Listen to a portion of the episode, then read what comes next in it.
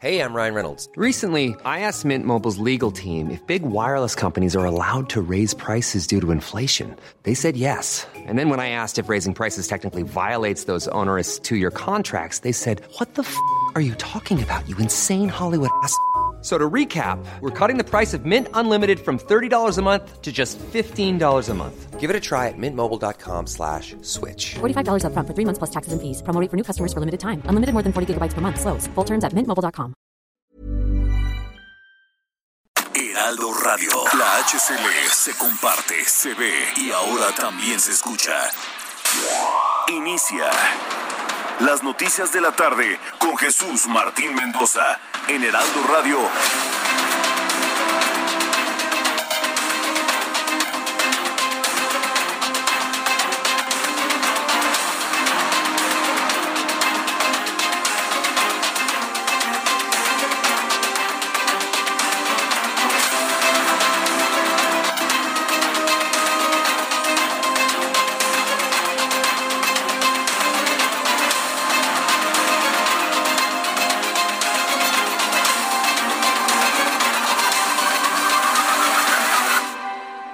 Las seis de la tarde en punto.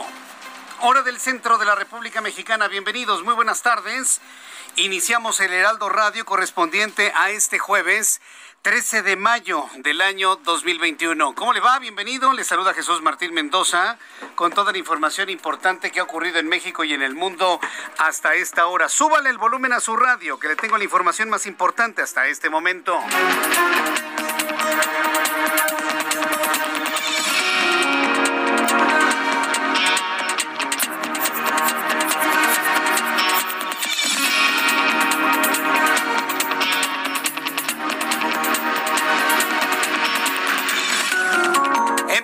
En las noticias más importantes del día de hoy, verdaderamente sorprendente lo que ha ocurrido de manera oficial para que se siga burlando el presidente de este país de que ya lo acusaron. La dirigencia nacional del PRD anunció el día de hoy que ha interpuesto una denuncia penal en contra de Andrés Manuel López Obrador. Es el indiciado, es el señalado en esta denuncia penal que ha interpuesto el PRD, el Partido de la Revolución Democrática, ante la Fiscalía General de la República. Sí, ya lo sé. La Fiscalía General de la República es de su cuate, Alejandro Gersmanero, y yo no creo que hagan absolutamente nada. Pero por lo pronto el PRD ha interpuesto una denuncia penal en contra de Andrés Manuel López Obrador al calificarlo como un delincuente electoral confeso. Delincuente electoral confeso. Lo voy a repetir por tercera ocasión. Por considerar el PRD que el presidente de este país es un delincuente electoral confeso. Lo repito tres veces para que mañana se vuelva a burlar. Andrés Manuel López Obrador, para que se vuelva a burlar de que lo estamos denunciando a nivel nacional y a nivel internacional por estar metiendo su carota, sus manotas en el proceso electoral. Entonces, bueno, pues el PRD lo está denunciando por ser un delincuente electoral, confeso, por su intromisión en el presente proceso electoral en diversos estados del país, donde algunos candidatos de la coalición Va por México han sido perseguidos y en algunos casos encarcelados. Esta es la voz de Jesús Zambrano, quien es uno de los líderes del Partido de la Revolución Democrática. Contra el presidente de la República, Manuel López Obrador, que es un delincuente electoral confeso. Apenas lo acaba de reconocer antier, el día de ayer. Y eh, no crean que nos vamos a echar para atrás. Vamos a mantenernos firmes en la lucha. Nos siguen deteniendo gente, candidatos nuestros, en varias partes de la República, candidatos de la coalición. Así lo ha comentado Jesús Zambrano, lo ha calificado de delincuente electoral confeso, para que se siga burlando el presidente de que lo estamos acusando. Y digo estamos porque somos millones de mexicanos los que estamos de acuerdo con esta observación del Partido de la Revolución Democrática. Mientras tanto, le adelanto también en este resumen de noticias que el diputado de Morena, Porfirio Muñoz Ledo, llamó a los ciudadanos en Guerrero no votar por la candidatura de Morena a la gubernatura del estado. Porfirio Muñoz Ledo de Morena pide no votar por Morena. Fíjense nada más. Esta es la noticia del día de hoy. Claro, la del PRD, por supuesto. Pero hoy un diputado de Morena pide no votar por Morena para que se dé usted cuenta del nivel de fractura, del nivel de decisión, del nivel de la disidencia. Yo he hablado de los disidentes y a los disidentes decirles en este momento, señores, exprésense, muéstrense, díganle no a López Obrador. Habremos millones de mexicanos que los vamos a apoyar.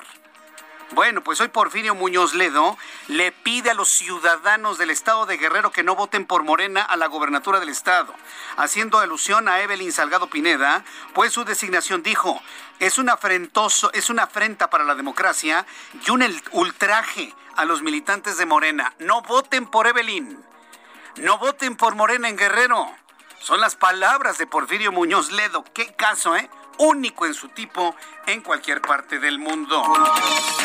También, qué día ¿eh? de noticias, ¿eh? qué tarde de noticias, completamente interesante.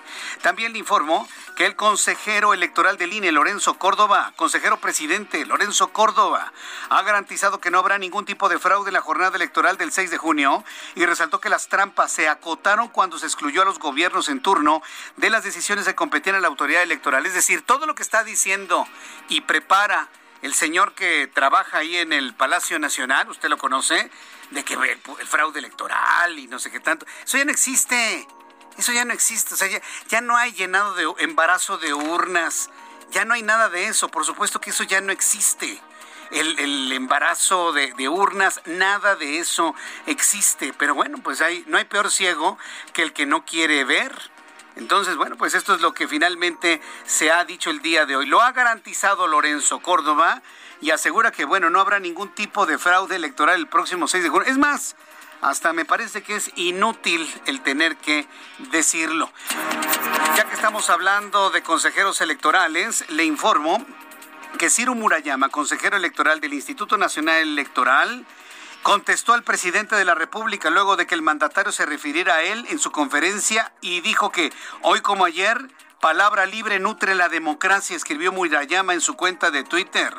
El consejero adjuntó un documento en el que llamó a defender las instituciones y a nuestra democracia. Yo creo que todos estamos listos aquí en las noticias las noticias con Jesús Martín Mendoza, las noticias con Jesús Martín Mendoza en este día jueves 13 de mayo pues a que defendamos precisamente las instituciones y defendamos la independencia de instituciones como el Instituto Nacional Electoral. Le digo que está caliente todo esto, definitivamente.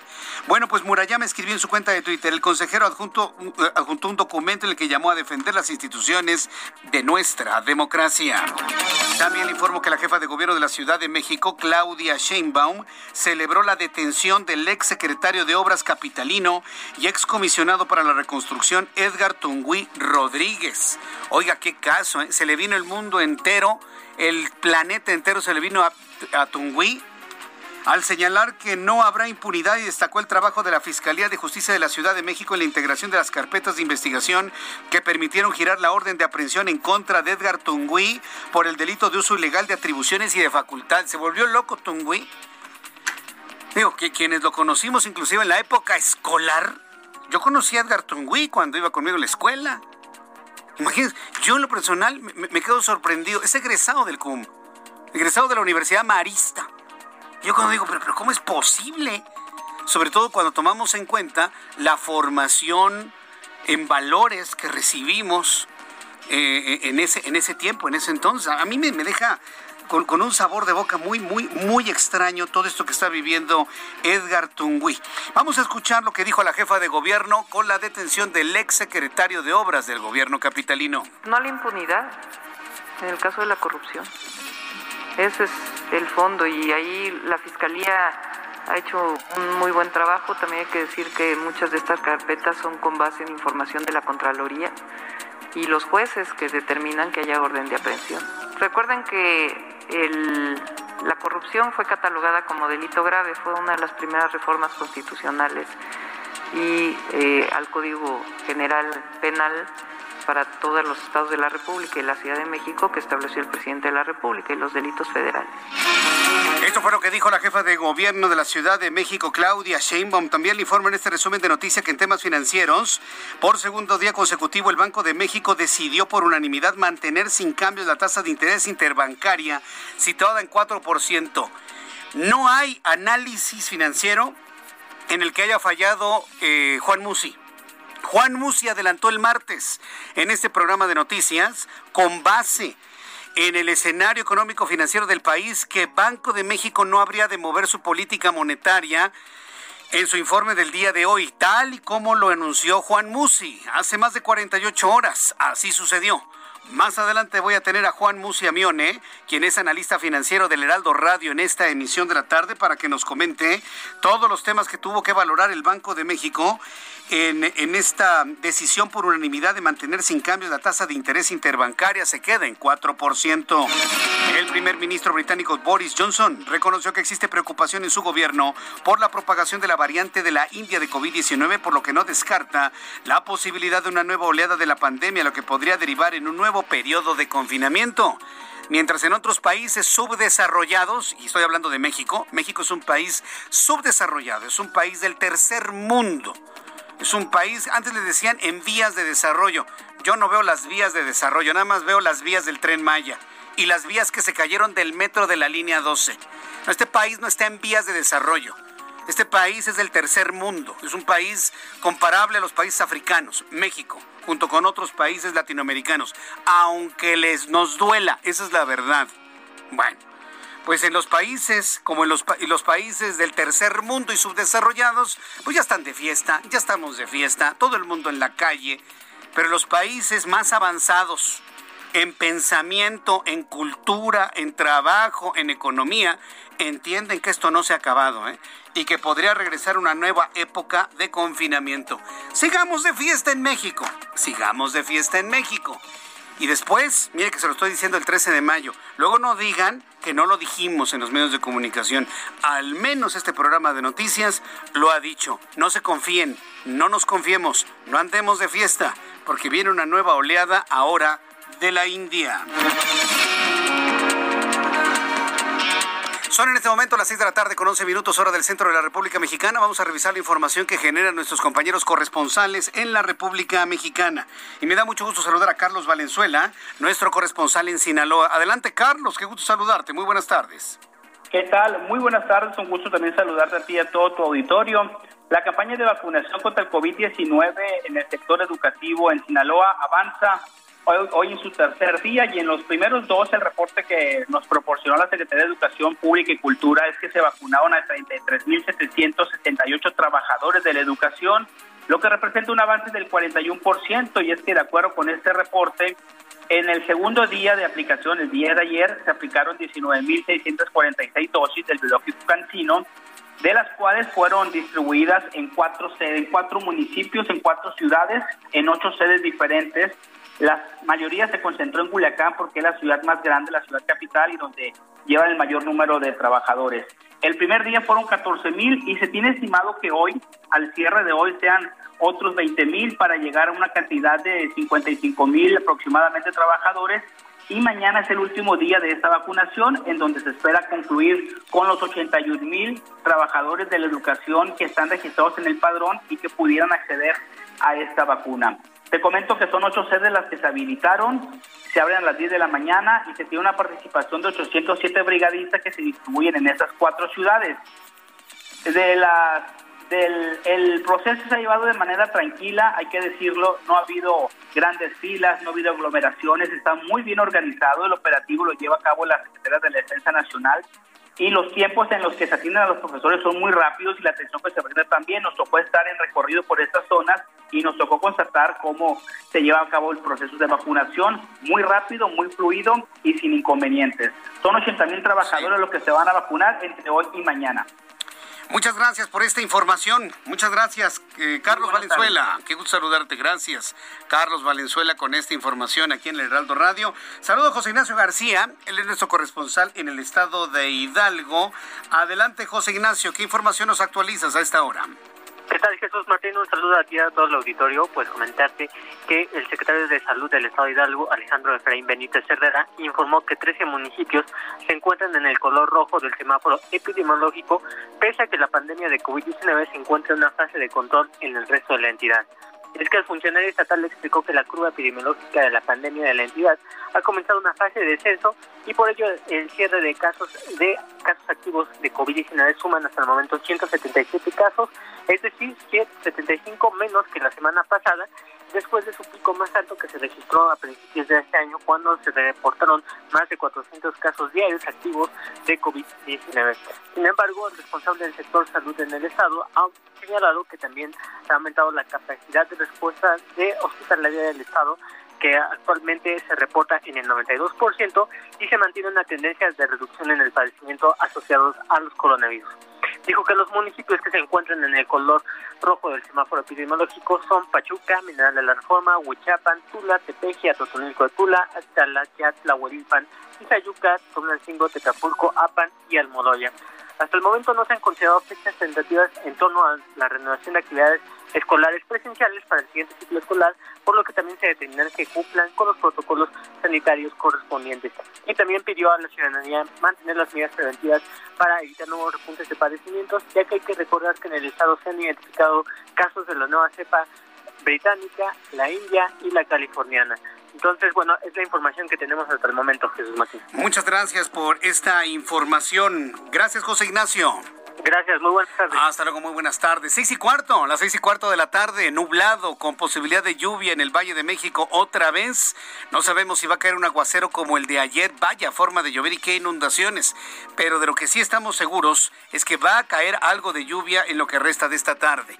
Vamos en este momento con nuestros compañeros reporteros urbanos, periodistas especializados en información de ciudad. Alan Rodríguez, gusto en saludarte, bienvenido.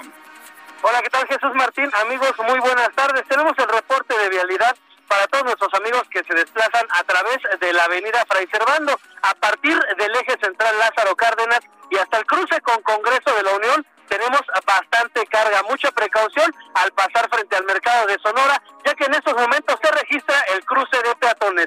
Por otra parte, comentarles que en el eje central Lázaro Cárdenas, a partir de la zona de viaducto y hasta el cruce con el bajo puente de Garibaldi, el avance es bastante lento, complicado por el cambio de luces del semáforo. Continuamos al pendiente y estamos al pendiente esta tarde. Muchas gracias por esta información, Alan. Estamos al pendiente, buenas tardes. Daniel Magaña, gusto en saludarte esta tarde. ¿En dónde te ubicamos, Daniel? Pues información vehicular de la zona del anillo periférico sur, como lo referías, una tarde nublada en la cual, bueno, pues estas eh, cuadrillas con algunos vehículos para desasolvar de los llamados backstop, pues ya esperan algún tipo pues de incidente que pudiera presentarse en la zona precisamente de viaducto Tlalpan, toda esta zona únicamente ahorita con la carga vehicular pues habitual, los carriles laterales para cruzar la zona del viaducto Tlalpan que avanzan sobre el periférico sur. Poco más adelante también esta incorporación hacia la calzada México-Xochimilco pues genera pues algunos rezagos viales, el sentido opuesto del año periférico sur, con mejores condiciones viales en dirección hacia la zona de la carretera Picacho-Ajusco, también para quienes se incorporan hacia la avenida de los insurgentes, en caso de que se trasladen hacia el perímetro de pues ciudad universitaria. Aquí, bueno, pues continuar con esta recomendación, evitar tirar basura, porque muchas veces, Jesús Martín, esta situación, bueno, pues también conlleva encharcamientos en las principales vías de la ciudad. El reporte, muy buena tarde. Muchas gracias por la información, Daniel Magaña. Continuamos. Hasta luego, que te vaya muy bien. Augusto Atempa, qué gusto saludarte, Augusto, adelante. Jesús Martín, excelente tarde. Te platico que tenemos algo de tráfico sobre Río Miscuac. Esto, el circuito interior en la salida del deprimido de Miscuac para todos aquellos que buscan tomar los carriles centrales del circuito interior y buscan llegar hacia la zona poniente, encontrarán carga vehicular que va a vuelta de rueda hasta el tramo con calzada de Tlalpan. Pasando este punto la circulación vuelve a mejorar, pero se complica hacia la altura de la viga, esto por todos los automovilistas que buscan salir de los carriles centrales hacia los laterales. Y en sentido contrario la circulación, la circulación mejora bastante, bastante para todos aquellos que van hacia el poniente de la ciudad utilizando los carriles centrales del circuito. Jesús Martín, mi reporte. Muchas gracias por esta información, Augusto. Muy buenas tardes. Hasta luego, muy buenas tardes. Y saludo en este momento de la tarde a Rogelio López, quien nos informa de un hombre baleado. ¿En dónde ocurre esto, Rogelio? Adelante. Es un placer saludarte, Jesús Martín, y en este momento te comento que en la colonia Romero Rubio se está llevando un fuerte operativo para poder, eh, pues así, localizar a los agresores de esta persona que desgraciadamente ha perdido la vida con tres impactos de arma de fuego, dos de ellos en el cráneo y otro en abdomen. Y bueno, pues los paramédicos del Escuadrón de Rescate y Urgencias Médicas no pudieron hacer ya nada por esta persona. Afortunadamente, eh, pues hay registro por las cámaras del C5, están tratando de dar con estos agresores y hay una intensa movilización debido a que, bueno, pues al parecer han localizado a, los, a uno de ellos en lo que es el metro Romero Rubio, pero aquí en la zona, en lo que es la calle de Damasco y Transval, está completamente custodiado, están esperando que lleguen los peritos de la Fiscalía eh, General de la Ciudad de México, la Fiscalía de Justicia de la Ciudad de México, y bueno, pues así empiezan las indagatorias. Pero mucha precaución, los amigos que están en esta zona de lo que es la colonia Romero Rubio, debido a la intensa movilización policíaca. Jesús Martín. Correcto. Entonces, repítenos por favor la zona en donde ocurre esto.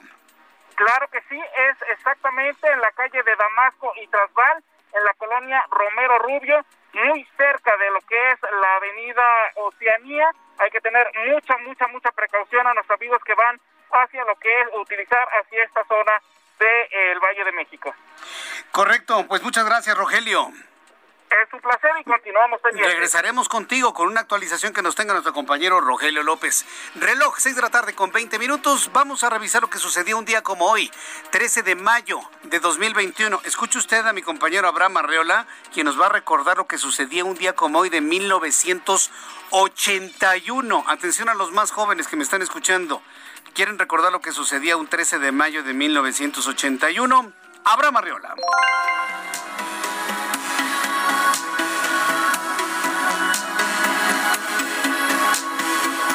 Amigos, esto es un día como hoy en la historia. 13 de mayo. 1829. En Brasil queda abolida oficialmente la esclavitud. 1830. Ecuador se independiza de la Gran Colombia.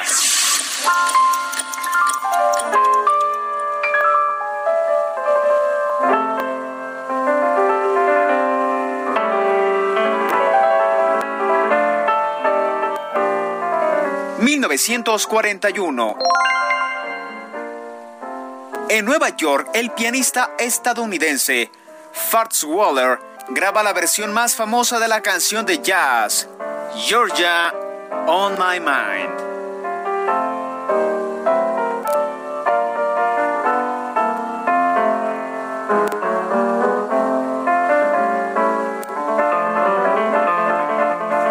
Amigos, esto fue un día como hoy historia. Gracias. Pues sí, pero lo importante es que un día como hoy, 13 de mayo de 1981, era, se, dio el atentado contra Juan Pablo II. La historia muestra este día como uno de los más impactantes. Más allá de que el Papa Carol Goitila en su momento fue el líder de la iglesia más poderosa del mundo, la más grande del mundo, con 1.700 millones de católicos en todo el planeta, más allá de ello, pues yo creo que nadie puede discutir el liderazgo político, el liderazgo social, el liderazgo de, un hombre como Carol Boitila. ¿sí? Un hombre que fue protagonista fundamental, motor fundamental de la caída del muro de Berlín, de la disolución de la Unión Soviética, del reconocimiento de Cuba a las iglesias, entre ellas la católica. Es decir, independientemente de quienes creemos porque los católicos en México y en muchas partes del mundo creemos que Carol Boitila alcanzó un nivel de santidad en vida, independientemente de eso, para los que no crean en esto, que están en todo su derecho de no creerlo, allá ustedes, eh, independientemente de ello, el peso político, histórico de Carol Boitila fue fundamental. Sabedores estos grupos de ultraderecha que Carol Wojtyla iba a configurar un nuevo orden mundial, porque con la caída del muro de Berlín y el fin de la Guerra Fría en 1989, ahí es donde inició verdaderamente un nuevo orden mundial. Sabedores de ello, por eso quisieron matarlo en 1981. Sí, no, no, bueno, por favor. Este final de esta época tan, tan dura, tan difícil, la Guerra Fría después de la Segunda Guerra Mundial, y bueno, pues evidentemente el nuevo, la nueva condición política europea y muchas otras más. Por eso la importancia de recordar un día como hoy. Finalmente, Carlos Gualtira sobrevivió a un ataque terrorista a manos de Mehmet Ali acá y bueno, pues este que posteriormente lo, lo perdonó, el Papa lo perdonó. Eso lo recordamos el día de hoy. Yo lo recuerdo con un impacto especial Estábamos en la escuela cuando el director de la escuela en el, Instituto México, en el gloriosísimo Instituto México, abría la intercomunicación a todos los salones de la escuela informando lo que había ocurrido en el Vaticano. Ya tendré oportunidad de platicarle esta historia un poco más adelante aquí en el Heraldo Radio. Le invito para que me envíe mensajes a través de Twitter, arroba Jesús Martín y a través de mi canal de YouTube, en el canal Jesús Martín MX.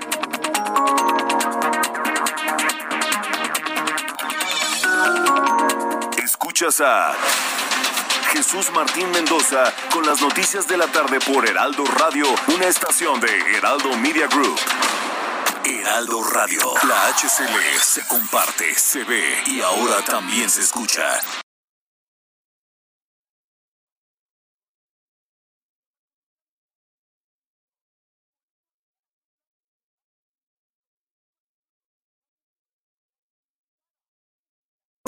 Heraldo Radio. La HCL se comparte, se ve y ahora también se escucha.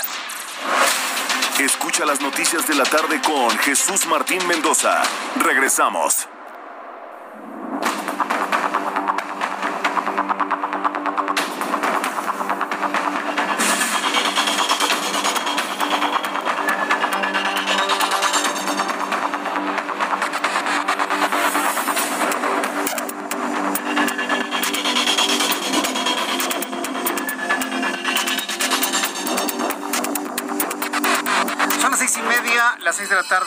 30 minutos hora del centro de la República Mexicana. Le invito para que nos sintonice además de las estaciones de radio del Heraldo Media Group en nuestras opciones digitales. Estamos también a través de nuestra página de internet www.heraldodemexico.com.mx. También el dominio es www.elheraldodemexico.com. De las dos formas puede usted ingresar a nuestra página www.heraldodemexico.com.mx o www.elheraldodemexico.com. También puede entrar de esa manera. Eh, nuestra aplicación del Heraldo de México en cualquiera de las plataformas de Android o de iOS. Eh, iOS también puede usted ingresar. La, la aplicación es completamente gratuita, es ligera, es funcional, es muy amigable es muy ergonómica, así que usted puede también escuchar nuestro programa de noticias, nuestros programas de televisión y a través de las frecuencias del Heraldo Radio. Por supuesto, en mi plataforma de YouTube, en el canal Jesús Martín MX, arroba Jesús Martín MX, estamos transmitiendo totalmente en vivo. Eh, me, está diciendo Anthony, y, y yo comparto contigo tu preocupación, Anthony. Me está diciendo Anthony Allen que está muy preocupante la situación que se vive en, en, Israel. Sí, al ratito vamos a tener detalles de todo lo que está ocurriendo allá. Bien, vamos con los detalles de la información del día de hoy. Más adelante le voy a dar pronóstico del tiempo, ¿eh? No crea que se me olvida, ¿eh? Más adelantito le voy a dar el pronóstico del tiempo para que usted vaya revisando cómo nos va a tratar el clima el día de mañana. Va a llover al ratito, ¿eh? Posiblemente no llueva tan fuerte como ayer o tan constante como ayer, pero hay que estar alertas, por supuesto. Bien, en las noticias importantes de este día, empezó, empiezo informándole que el presidente de este país volvió a remeter contra el Instituto Nacional Electoral. Mire, yo soy de la idea y, quiero proponerle lo siguiente a usted. Eh, yo en la, medida de lo posible hago caso omiso de la conferencia matutina. Entonces yo le estoy pidiendo a mi equipo de producción que no atendamos a nada de lo que dice López Obrador. Nada, nada. Habrá noticias y habrá rebatos y habrá pataleos que sean dignos de ser exhibidos, como es el caso del día de hoy, dignos de ser exhibidos. Pero si algo va a distinguir este programa de noticias es que aquí no le estamos bebiendo los alientos al presidente, ni en este programa de radio ni en el de televisión. Y usted lo puede notar. Prácticamente es de interiores lo que el señor diga, de interiores. Pero habrá momentos como en estos, donde su pataleo las instituciones, yo todavía me acuerdo cuando dijo al diablo con sus instituciones. Yo todavía me acuerdo cuando este señor que en mal momento y en mala hora se convirtió en presidente de este país. Por 30 millones de mexicanos, pues engañados y con la verdadera esperanza de que las cosas cambiaran. Sí. Yo todavía me acuerdo cuando este individuo mandó al diablo a las instituciones del país. Al diablo con sus instituciones. Pero esas sus instituciones también eran sus instituciones. Y hoy sigue mandando al diablo a las instituciones, como el Instituto Nacional Electoral, que es una institución. Y a sus secretarías de Estado también las manda al diablo. Y también a la Secretaría de Gobernación y a la Fiscalía General de la República, que también es una institución de gente muy valiosa nada más porque Hertz es su cuate y porque Hertz le debe la supervivencia laboral y política, hace lo que él quiere, pero también la está mandando al diablo. Hoy lo hizo ahora con el Instituto Nacional Electoral. Los mandó al diablo, a sus consejeros. Hoy dijo que Lorenzo Córdoba y Ciro Murayama impiden la democracia al tolerar la entrega de tarjetas por parte de candidatos a puestos de elección popular. López, estamos tolerando tu entrega y regalo de dineros a costa de nuestro dinero. Estamos tolerando que tú le regales dinero a los ninis, a los buenos para nada, porque en México hay gente que no quiere trabajar. En México también hay gente floja, holgazana, que sale a las calles pidiéndole a Dios no encontrar trabajo. ¿Cuál es el problema de decir esa terrible y devastadora verdad? Hay mucha gente floja en México. O sea, podemos hablar de la falta de oportunidades, podemos hablar de la falta de trabajo, sí, podemos hablar de todo lo, injusto que han sido los gobiernos del pasado, sí. Pero también tenemos que reconocer que hay gente muy desobligada, hay hombres, más hombres que mujeres, muy desobligados, muy flojos, que no buscan trabajo y que lo único que quieren es extender la manita para que el gobierno les ponga 3.900 pesos en la mano. ¿Dónde está el pecado político al decir esta gran verdad? Y López Obrador, nada tonto, ¿eh? sabedor de que existe una gran cantidad de gente holgazana en este país, entrega dinero. ¿Cuándo alguien le, ha dicho que está violentando la democracia por regalar nuestro dinero de nuestros impuestos para gente que no lo ha trabajado y no lo merece? Y ahora sale, ¿no? Como muy defensor, ¿no? Ya están entregando tarjetas. No, no, no, bueno, es que es, de risa lo que está ocurriendo y tenemos que decirlo. No porque atacar al presidente, créame que a él no me interesa. Me interesa que usted que me esté escuchando lo piense, lo reflexione, lo valore. A los mexicanos no nos gusta escuchar la verdad, nos incomoda, nos hace enojar la verdad, pero la verdad es la verdad, pésele a quien le pese. ¿Quiere escuchar lo que dijo este señor en la mañana? Ahí va. Ellos están ahí para impedir la democracia. De tiempo atrás, el presidente del INE, este eh, consejero, en particular este consejero, firmó un manifiesto eh, avalando el fraude electoral del 2006. Entonces, ¿cómo eh, pensar de que es demócrata. Y los disque reporteros o remedos de reporteros que están ahí callados cuando este tipo miente al decir que hubo un fraude electoral. No hubo ningún fraude, López Obrador. Usted perdió las elecciones del 2006 y de ahí viene su soberbia, su odio, su frustración. ¿No se da cuenta que ya es presidente? ¿O todavía se cree usted como el candidato, entre comillas, robado del 2006? Eso me hace dudar de la salud emocional del presidente de la República. En mi columna del día de mañana en el Heraldo de México, yo le invito a que lea mi columna que tiene que ver con un análisis de la inteligencia emocional. Usted y yo sabemos que ya la inteligencia no es una o se mide con un solo número. Todos tenemos diferentes inteligencias. Todos tenemos diferentes inteligencias. Y algunos podemos ser más inteligentes para otras cosas y otros menos inteligentes para otras cosas. El manejo de las emociones que nos da una característica específica para conocer nuestro entorno, nuestros procesos mentales y toma de decisiones se conoce como inteligencia emocional. Es un concepto creado y publicado en un libro en 1995 de David Goleman, que es un psicólogo, escritor, periodista estadounidense, actualmente tiene 75 años. Y lo que estoy haciendo es tratar de recobrar el concepto de la inteligencia emocional para que veamos que lo que estamos escuchando no es precisamente la mejor salud emocional. Un hombre que todavía está rumiando sus dolores de hace 15 años es verdaderamente para preocuparse. No hubo ningún fraude electoral, no lo hubo. Jamás lo pudo comprobar Andrés Manuel López Obrador. Por más peliculitas, por más libelos que existan, la forma de comprobar el fraude electoral era presentando las actas. Y jamás presentaron sus copias de actas en donde la sumatoria diera más votos que Felipe Calderón. Perdieron las elecciones y esa es una verdad histórica. Pésele a quien le pese, duélale a quien le duela.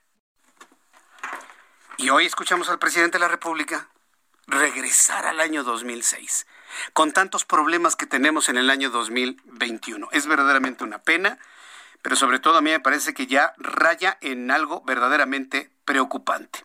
¿Sabe quién está mediando en todo esto? ¿Sabe? Los más cercanos a López Obrador. Yo cada vez veo más acciones de los cercanos al presidente en donde están llamando a la tranquilidad, a normar criterio, a no desesperarse, a no hacer acciones que puedan revertirse como un boomerang al partido Movimiento de Regeneración Nacional. Uno de ellos es Ricardo Monreal. Fue el primero que pidió ayer no hacer eh, fuego, no hacer leña del árbol caído de, de Miguel Ángel Mancera, por ejemplo. Y todo este asunto de la petición de desafuero está prácticamente anulado, está completamente, ese fuego está completamente apagado y lo apagó Ricardo Monreal. Sin embargo, hoy, por ejemplo, luego de que el consejero electoral Ciro Murañama señaló que no es delito que los candidatos ofrezcan tarjetas de apoyo a la economía de los electores, dicho sea de paso, tarjetas sin fondos, es decir, es, es una promesa, es una promesa de campaña, todos los candidatos hacen promesas. Mientras no se materialice en entrega de recursos económicos, pues al no haber dinero no hay delito, el coordinador de los senadores de Morena, Ricardo Monreal, hizo un llamado a los consejeros de línea a no invadir funciones de Ministerio Público.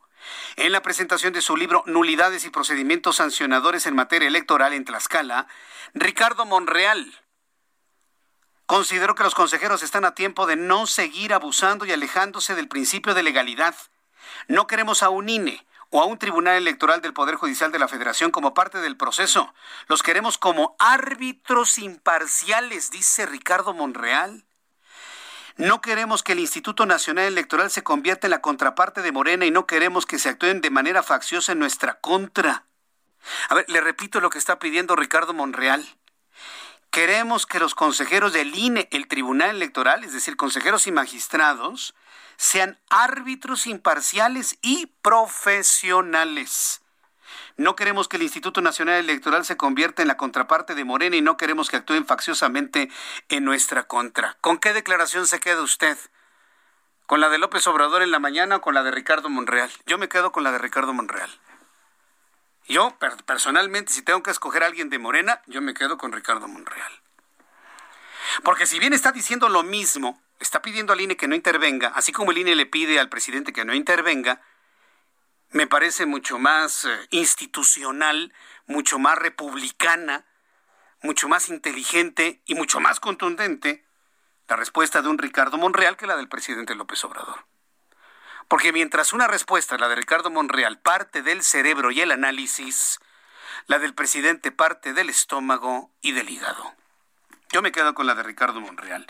En todo caso, que haya que decir a los consejeros, saben que ya no hablen, ya no digan nada. Traten de hacer un proceso electoral completamente pulcro, que el Tribunal Electoral dirima lo más rápido posible las controversias en el proceso electoral y ya. Creo que la sociedad hemos tomado ya nuestra decisión con base en todo lo que ocurre en este país, con la pandemia, con la economía, con la falta de trabajo, con todo lo que tiene que ver con el crimen organizado, con la falta de reconocimiento por los accidentes como la línea 12 del metro, creo que nosotros ya tenemos normado nuestro criterio para saber por quién sí votar y por quién no votar. Ahora pedir la línea ya a los magistrados, pues échanos la mano, ¿no? Ya, ya, ya no digan nada, ya. Yo no los voy a buscar ya para entrevistarlos. ¿Quedamos, Ali? Le estoy pidiendo a Alina Leal que no busquemos ya ningún consejero electoral, ya. Para atender a lo que nos está pidiendo Ricardo Monreal y tener un proceso electoral digamos ya más en la elección de lo que los electores están pidiendo hacer. Jesús Zambrano, quien es el líder del Partido de la Revolución Democrática, denunció penalmente al presidente de la República. Esto es una noticia comparable a lo que hizo Adrián de la Garza en la OEA. Denunciar a López Obrador ante la Organización de Estados Americanos. Hoy el PRD lo denuncian ante la Fiscalía General de la República por intromisión en el proceso electoral y es más, calificaron al presidente de la República como un delincuente electoral, confeso. En la línea telefónica, Jesús Zambrano líder del Partido de la Revolución Democrática. Estimado Jesús, bienvenido al Heraldo Radio, bienvenido, buenas tardes. Muy buenas tardes, Jesús. Eh, saludarte. Muchas gracias. Y desde luego, pues efectivamente el día de hoy presentamos esta denuncia ante la Fiscalía General de la República. No sé si sea equiparable a cualquier otra cosa, pero nosotros eh, con apego a nuestra libertad y en defensa de los derechos electorales del pueblo de México, de la ciudadanía, ante alguien que, como el presidente de la República antier, declaró abiertamente que sí estaba metiéndose, entrometiéndose en el proceso electoral, se declara en ese sentido de manera confesa eh, como delincuente electoral, como él mismo dijo, quien eh, interfiere quien se mete en el proceso electoral cometiendo delitos, se convierte en un delincuente electoral. Y él aceptó ante pregunta expresa de un colega, una colega de ustedes de los medios de comunicación del medio nacional, que sí, que él se estaba metiendo en el proceso electoral y además acusando a candidatos eh, de otros partidos que están compitiendo con los candidatos del suyo, de Morena, para sacarlos de la contienda electoral y echándoles encima la Fiscalía General de la República, el Ministerio Público. Y eso ni en los peores tiempos, de veras, del autoritarismo de eh, administraciones, de presidencias anteriores lo habíamos visto. Esto es muy grave, por eso decidí, decidimos desde el PRD y yo en lo personal como presidente nacional eh, asumir esta decisión de denunciarlo penalmente. El presidente López Obrador, confesamente, es un delincuente electoral. Por eso presentamos la denuncia ante la Fiscalía General de la República el día de hoy y pues debe actuar la autoridad electoral. A ver, eh, pero ¿qué, ¿qué, certeza tenemos que verdaderamente la Fiscalía General de la República de Alejandro Hertz Manero actúe? Si estamos viendo cómo el presidente le ordena a Hertz hacer una denuncia contra Adrián de la Garza y Samuel García, usando todo su poder político, utilizando las instituciones del Estado para un fin electoral. ¿Qué garantía tenemos que la denuncia del PRD sea atendida por una fiscalía cooptada actualmente por el Ejecutivo? Lamento que la Fiscalía General de la República haya ido perdiendo paulatinamente y aceleradamente en los últimos días su independencia, que debe serlo así constitucionalmente, según lo disponen nuestras leyes, nuestros ordenamientos jurídicos generales, pero estoy en la obligación, Jesús, de presentar conforme al respeto que me merecen las leyes de nuestro país y las instituciones esta denuncia. Si no, entonces, ¿qué opción tenemos? Tenemos que públicamente, y por eso lo hice públicamente, y qué bueno que lo estamos platicando aquí, ante un medio de comunicación tan importante como ustedes con el Heraldo Radio, pues para que la gente sepa, conozca y que sepa que no nos estamos quedando cruzados de brazos y viendo cómo pasan por encima de nosotros violando la Constitución y la ley y que quieran socavar nuestras libertades democráticas. No hay que permitirlo. Ahí está nuestra denuncia y que el mundo entero además se entere de lo que estamos haciendo. Si la Fiscalía General de la República no actúa, entonces quedará muy claro que están comportándose en la aplicación de una justicia selectiva y justicia selectiva no es justicia. Pero entonces que vayan, que vayan como él mismo, como el propio López Obrador ha dicho, Jesús, fuera máscaras, bueno, fuera máscaras. Él ha dicho ante otros países que él está consolidando la democracia en México. Al contrario, se la está pisoteando se está convirtiendo en un dictador en los hechos y se ha convertido ahora en un delincuente electoral. Por eso lo hemos denunciado, por uso indebido de las eh, eh, de los recursos públicos y por peculado en contra del proceso democrático en nuestro país y eso se llama eh, delito electoral, delincuencia electoral y por eso lo hemos denunciado. Que me diga la Fiscalía General de la República que no tengo razón. Pues sería bueno, Jesús Zambrano, digo, ya que estamos en estos caminos y lo hemos comentado aquí en el Heraldo Radio, ¿han pensado la posibilidad, ahora que están también haciendo la denuncia por peculado, pues hacer, no sé, lo que políticamente, legalmente sea posible para levantar una gran auditoría al gobierno de México? Yo nada más quiero saber en dónde está todo el dinero. Todo el dinero que no se ha gastado, todo el dinero que le han recortado a las secretarías de Estado, todo el dinero que teníamos con los fondos que dejó la anterior administración, hoy prácticamente estamos en cero. Tenemos que saber dónde está todo ese dinero, a dónde se ha ido.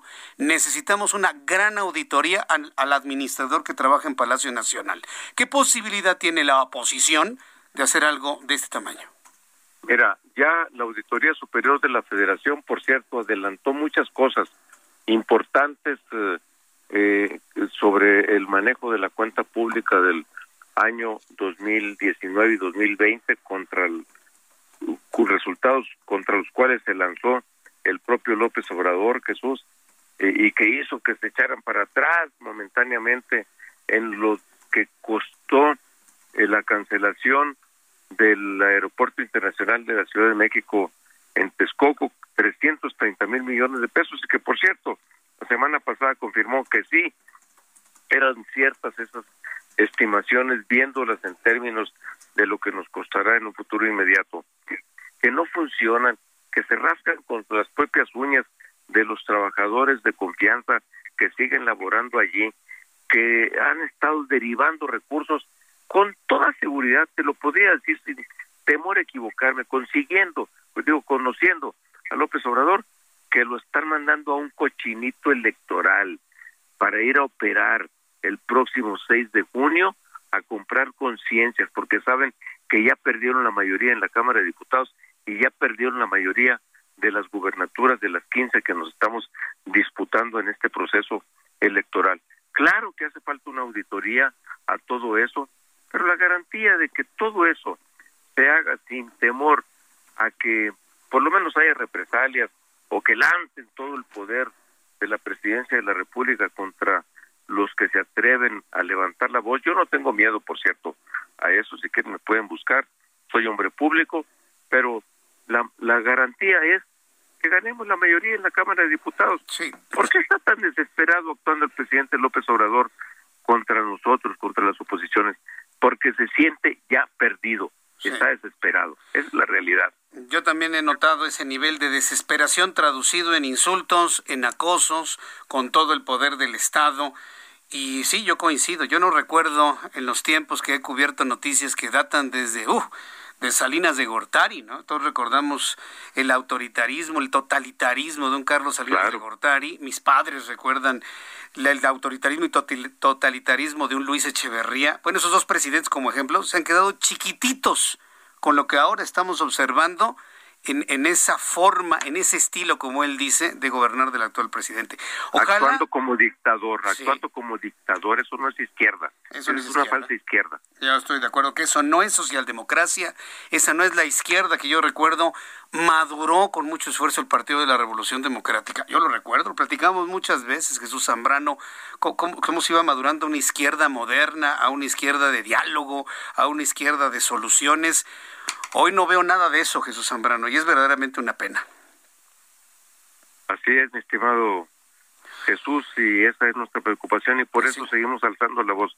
Y seguiremos actuando porque seguiremos defendiendo los intereses generales de la sociedad y de nuestro país que está por encima de cualquier otra cosa. Pues vamos a estar muy atentos eh, de ver cómo fructifica esta denuncia ante la Fiscalía General de la República por estos delitos, Jesús Zambrano. Todo lo que ustedes informen lo daremos a conocer aquí en el Heraldo Radio. Muchísimas gracias por este tiempo. Gracias por esta oportunidad y muy buenas tardes. Fuerte abrazo, Jesús. Cuídense. Adiós, que le vaya bien. Jesús Zambrano, Grijalva, presidente nacional del PRD. Denuncias por delitos electorales y hasta por peculado. Jesús Zambrano está de acuerdo en que este país necesita una gran auditoría nacional para saber dónde está todo el dinero. para saber dónde está todo el dinero. Teníamos en reservas casi 300 mil millones de pesos en reservas. ¿Que dejó quién? Enrique Peña Nieto. Claro, sumado desde los gobiernos de alternancia en el año 2000, 230 mil millones de pesos. ¿Sabe cuánto queda? 30 mil millones. Una décima parte. Fuente el financiero. ¿Dónde está el dinero? más que el delito electoral, tenemos, y voy a sembrar esta idea de que tenemos que ir a una gran auditoría nacional para que nos dé cuenta este administrador en dónde está el dinero. Nada más imagínese que usted, eh, que el administrador del edificio donde usted vive, de repente le diga, ya no tenemos dinero. Oiga, pues ya hemos estado pagando hasta nuestras cuotas extras. No, pues ya no hay dinero. ¿Qué es lo primero que harían los vecinos? ¿Hacerle un arqueo, una auditoría? Un audito, pero, por supuesto, eso es lo que tenemos que hacer en México. ¿Dónde está todo el dinero de los mexicanos? Es una pregunta que no tiene respuesta en este momento. Voy a ir a los anuncios. Al regreso, ya estamos a la mitad del programa, ¿puede creerlo? El regreso con un resumen de noticias, actualización de los números de COVID-19, nuestros compañeros reporteros urbanos y muchas noticias más. Aquí en el Heraldo Radio, escríbeme a través de YouTube en el canal Jesús Martín MX. Escuchas a Jesús Martín Mendoza con las noticias de la tarde por Heraldo Radio, una estación de Heraldo Media Group. Heraldo Radio, la H que sí suena y ahora también se escucha.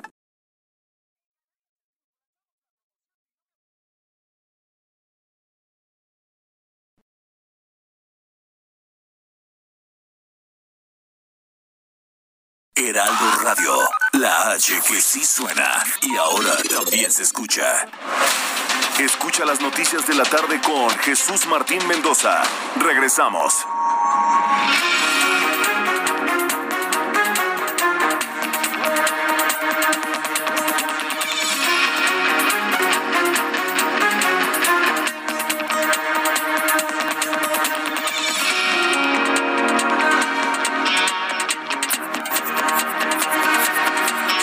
Punto, 19 horas en punto hora del centro de la República Mexicana.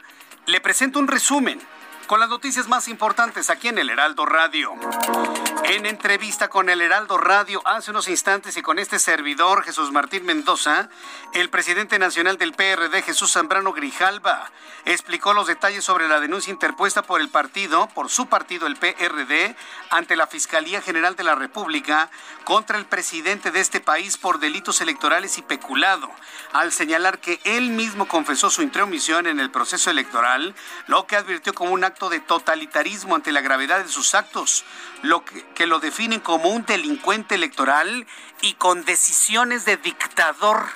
Eso fue lo que dijo Jesús Zambrano en esta entrevista. Se está convirtiendo en un dictador en los hechos y se ha convertido ahora en un delincuente electoral. Por eso lo hemos denunciado, por uso indebido de las eh, eh, de los recursos públicos y por peculado en contra del proceso democrático en nuestro país. Y eso se llama delito electoral, delincuencia electoral, y por eso lo hemos denunciado. Que me diga la Fiscalía General de la República que no tengo razón. La sala especializada del Tribunal Electoral del Poder Judicial de la Federación impuso una multa de 224 mil 50 pesos a Morena por asegurar que su Dios se dio sus tiempos de radio y televisión para la difusión de información sobre la pandemia de COVID-19, con lo que pudo haber incurrido en coacción del voto y clientelismo electoral. Es decir, para el Tribunal Electoral del Poder Judicial de la Federación, Morena está lucrando políticamente con la vacuna. Eso ya lo hemos visto desde hace mucho tiempo. Pero bueno, finalmente ya la sala especializada del Tribunal Electoral del Poder Judicial de la Federación ha impuesto esta multa al Movimiento de Regeneración Nacional. El rector de la UNAM, Enrique Graue, informó que el regreso a clases presenciales en la UNAM podría darse ya en el mes de agosto de manera ordenada, gradual y escalonada y establecer un sistema de educación híbrido. En especial se aplicará este método para aquellas materias, escuelas y licenciaturas que requieran de la realización de prácticas y mayor presencia.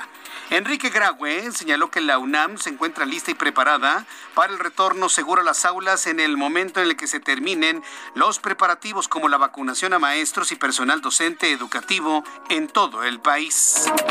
Le informó que la Secretaría de Protección Civil de Veracruz informó que más de 600 casas y 14 municipios de la entidad resultaron afectadas por las fuertes lluvias y rachas de viento que se registraron la noche de este miércoles, donde el agua alcanzó una altura de hasta metro y medio en algunas colonias de la capital en Jalapa, Veracruz. El primer ministro de Israel, Benjamín Netanyahu, ordenó invadir la franja de Gaza, así como lo oye. Benjamín Netanyahu está ordenando ya invadir por completo la franja de Gaza, por lo que el conflicto entre ambas naciones se ha salido de control. El gobierno de Israel continúa con su plan de apoderarse del enclave palestino. En Twitter, Benjamín Netanyahu recordó que había advertido sobre el empeoramiento del caso y escribió que él dijo que le cobraríamos un precio muy alto a Hamas. Seguiremos haciéndolo con mucha intensidad, dice. No se dijo la última palabra y esta operación continuará el tiempo necesario. Apoyamos al 100% a la policía y al resto de las Fuerzas Armadas para restaurar la ley y el orden. No vamos a tolerar la anarquía, advirtió Benjamín Netanyahu. Pero la noticia internacional es que ha ordenado el primer ministro de Israel romper la frontera con la franja de Gaza y empezar ya un proceso de invasión israelí a este pequeño pedazo palestino que confluye con el mar Mediterráneo. Israel en este momento estaría haciendo ya la toma de la franja de Gaza en un hecho histórico, por supuesto preocupante, mientras todo el mundo observa. El tiroteo se registra, se registra un tiroteo en el centro comercial en Puerto Rico. Un tiroteo se registró esta tarde en el estacionamiento del centro comercial Plaza Las Américas en San Juan, Puerto Rico, el más grande y popular de ese país, en el que ninguna persona resultó lesionada o fallecida, por lo que la policía local se mantiene en la búsqueda del agresor. Esto trasciende desde Puerto Rico. Son las noticias en resumen. Le invito para que siga con nosotros. De saluda Jesús Martín Mendoza.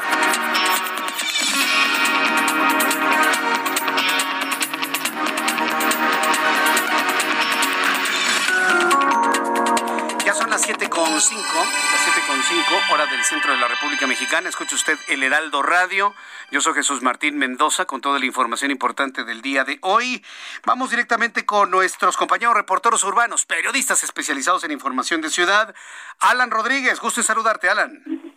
Jesús Martín, amigos, muy buenas tardes. Yo me encuentro en estos momentos en la zona norte de la Ciudad de México con el reporte de vialidad a través de Calzada San Juan de Aragón entre la zona de Ferrocarril Hidalgo y hasta Loreto Favela presenta avanza, presenta avance bastante complicado. Esto por el cambio de luces del semáforo. Una de las zonas más complicadas en estos momentos es en el cruce con Gran Canal. Mucha precaución si usted se desplaza sobre este punto. Por otra parte, la avenida Eduardo Molina en ambos sentidos de la circulación entre Río de los Remedios y el circuito interior es una buena opción para desplazarse desde el centro hacia la zona norte y de la zona norte hacia el centro de la capital. Por lo pronto es el reporte que tenemos.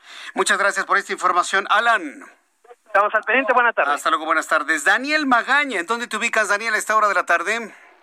¿Qué tal, Jesús Martín? Ahora, bueno, pues tenemos información de la alcaldía de Iztapalapa. Fíjate que está desarrollando un operativo pues en contra de narcomenudeo en la zona pues de San Miguel, barrio San Miguel, en la tercera cerrada de Guadalupe Victoria, en donde pues personal de la Procuraduría Capitalina, así como policías de la Secretaría de Seguridad Ciudadana, pues apoyados también con la Guardia Nacional, están desarrollando pues este operativo en este inmueble marcado con el número 38, así que bueno, pues al manejar con precaución las personas que transitan en esta zona del barrio San Miguel, la zona de la Avenida Gavilán, también la zona de Rojo Gómez en este perímetro del oriente de la ciudad.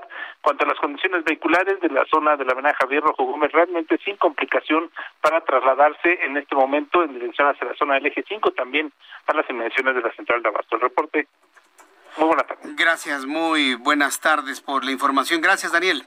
Vamos con mi compañero Augusto Atempa. ¿En dónde te ubicas, Augusto?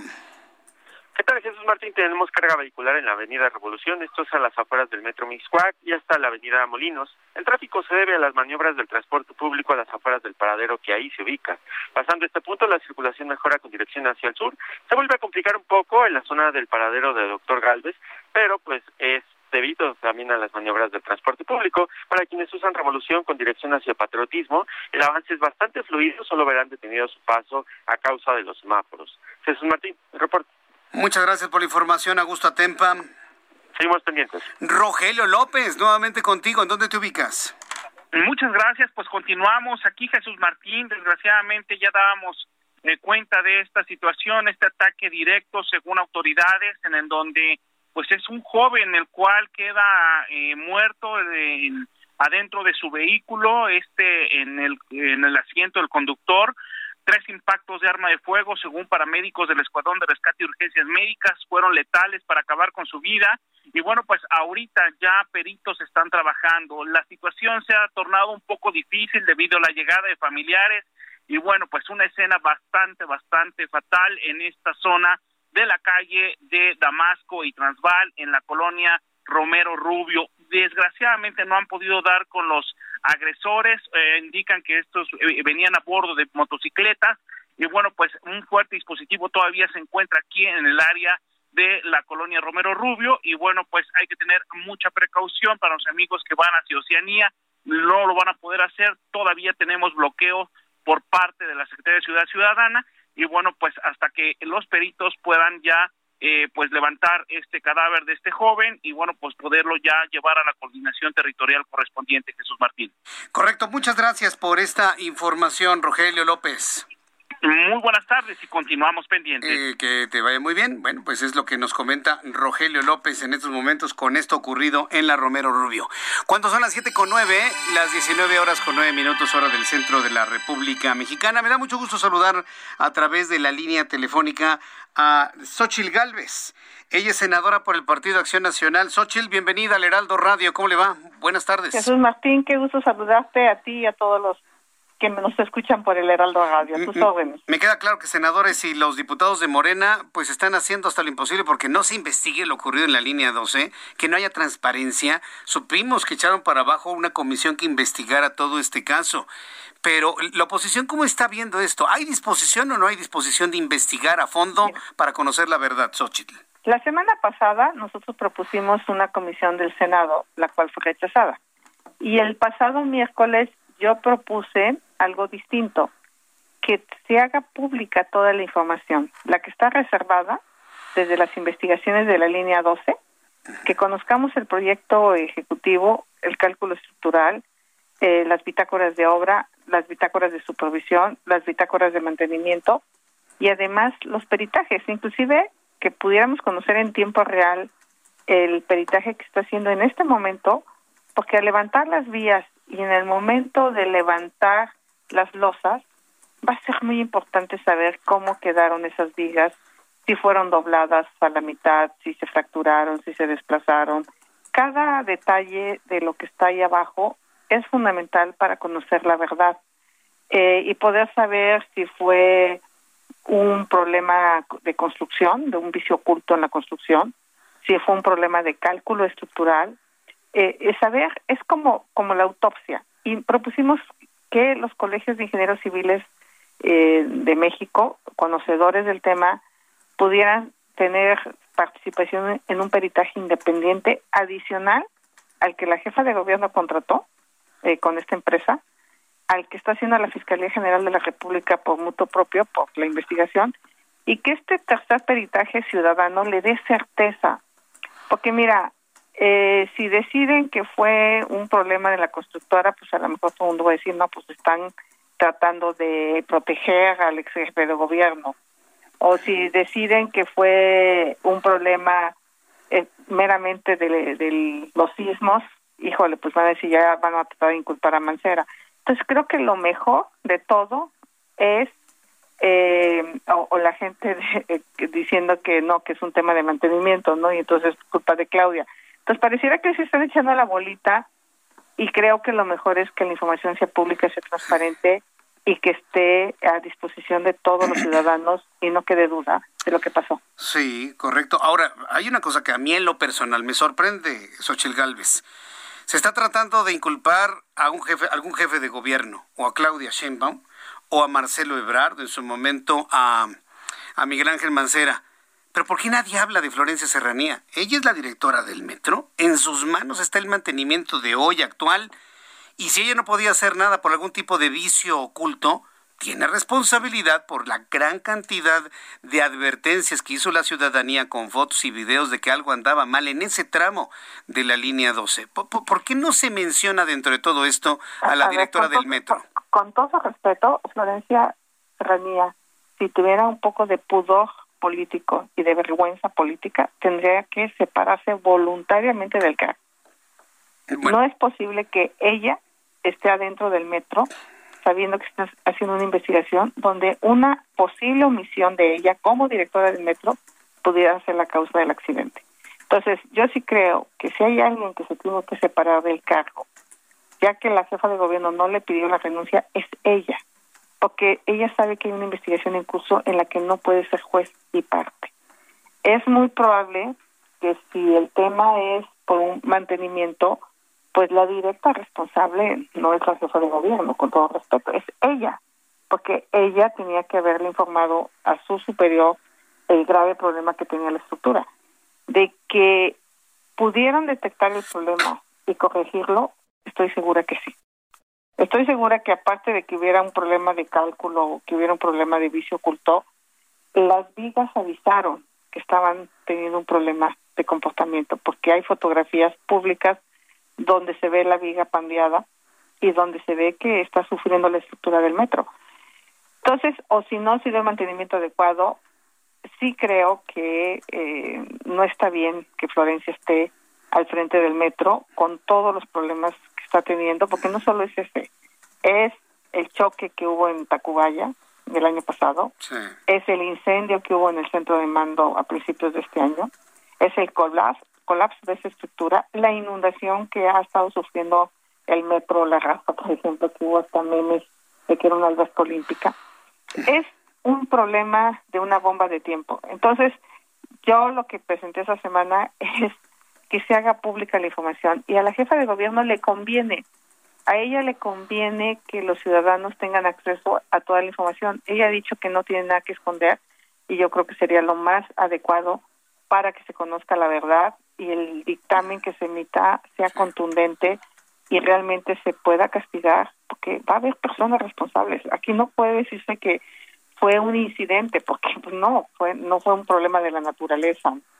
O sea, fue un problema de que alguien no hizo su trabajo.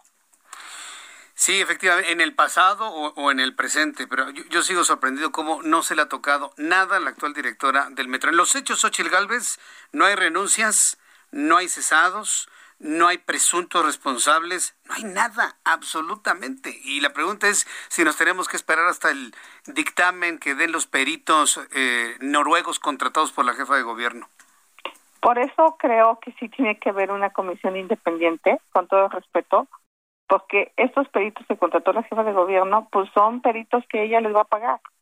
Entonces, de verdad, yo creo que estamos a tiempo se están levantando las vigas, que se transmite en tiempo real, toda la, que se hagan videos y que se suban a internet de cómo se están levantando las vigas, de cómo se encontraron, de todos los materiales, cómo quedaron fracturados. Esa información es clave para saber qué pasó y por qué se colapsó. No, no es posible que una estructura como esa se haya colapsado. Es anormal. Eso no sucede prácticamente en ninguna parte del mundo sea, las estructuras de concreto, es más que diría yo, que no requieren tanto mantenimiento. O sea, realmente una vez que las montas y que haces el trabajo bien, o sea, no no es que les esté dando mantenimiento, pues este periférico, el segundo piso.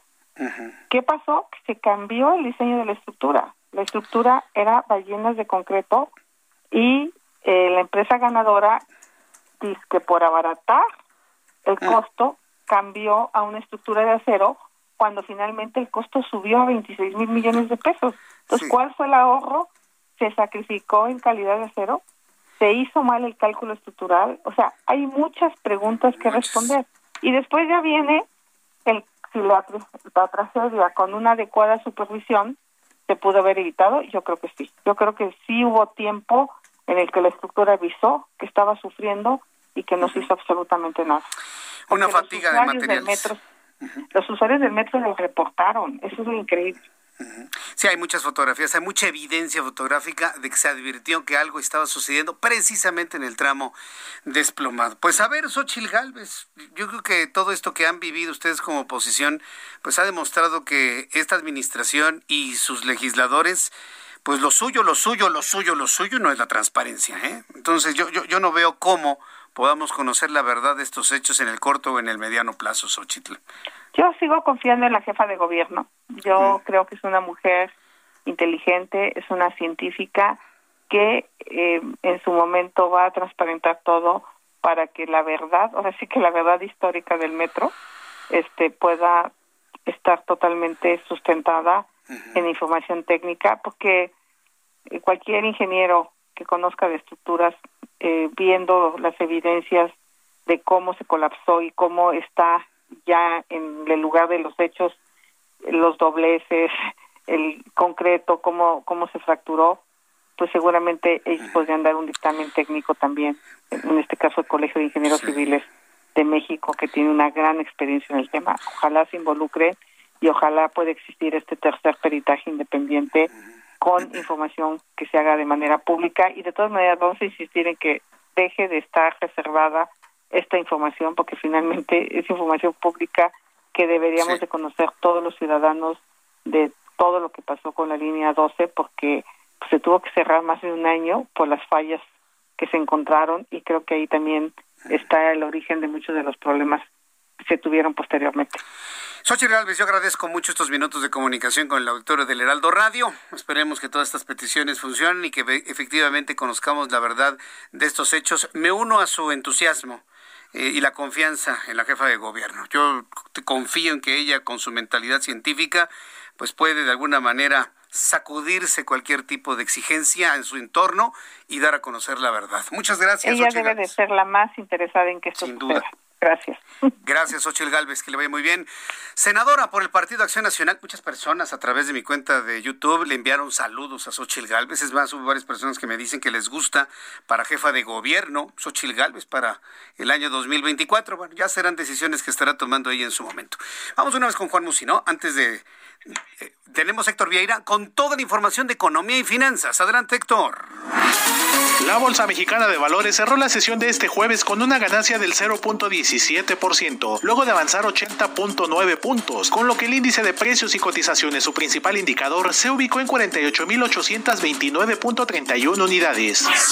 En Estados Unidos, Wall Street cerró este jueves con balance positivo, ya que el Dow Jones avanzó 433.79 puntos para quedar en 34.021.45 unidades. El Standard Poor's hizo lo propio y ganó 1.22% para situarse en 4.112.50 unidades. En tanto, el Nasdaq avanzó un 0.72% equivalente a 93.31 puntos, con lo que se quedó en 13.124.99 unidades.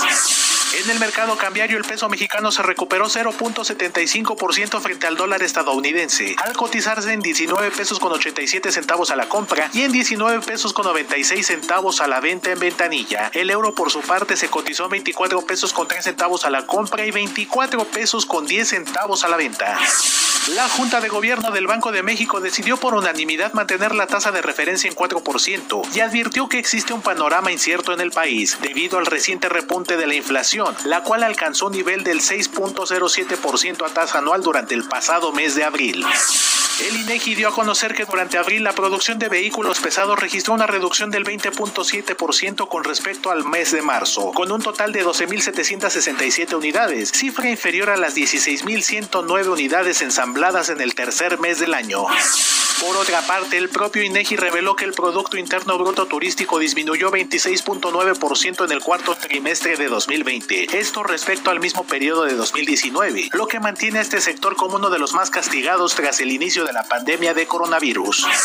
Luego de que la compañía Tesla anunció que ya no aceptará el Bitcoin para comprar automóviles eléctricos, esta criptomoneda se desplomó cerca del 10% en su valor, al cotizarse este jueves en 48.901 dólares, con lo que rompió una racha de poco más de tres meses ubicándose por encima de los 50 mil dólares por unidad.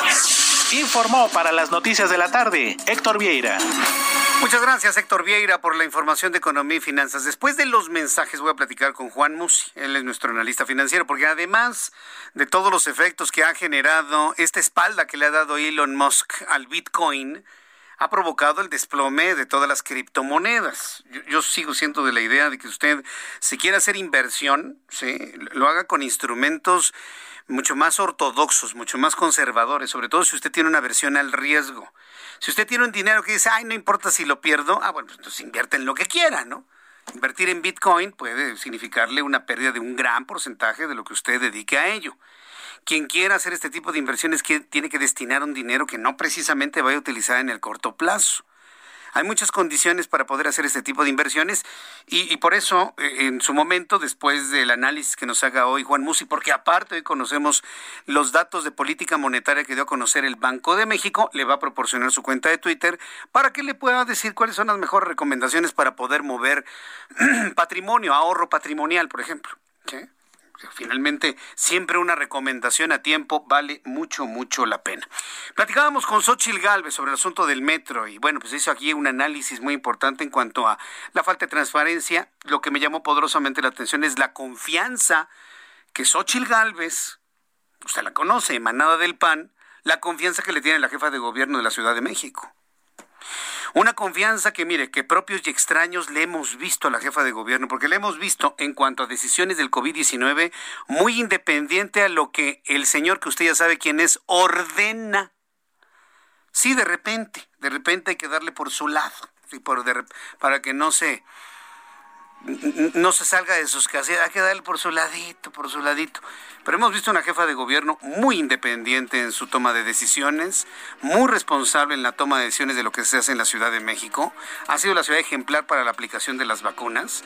Y hoy Xochitl Gávez nos dice, yo confío en que ella, precisamente con esos atributos, dé a conocer toda la verdad de lo que ocurrió en el metro, porque a ella le conviene al buen entendedor, el que tenga ojos que vea, el que tenga oídos que escuche. Voy a los anuncios y al regreso le informo cómo han empezado a fluir los apoyos para las familias de las víctimas de lo acontecido en el metro hace una semana. Le invito para que me escriba a través de mi cuenta de Twitter, arroba Jesús Martín y a través de mi cuenta de YouTube, en el canal Jesús Martín MX.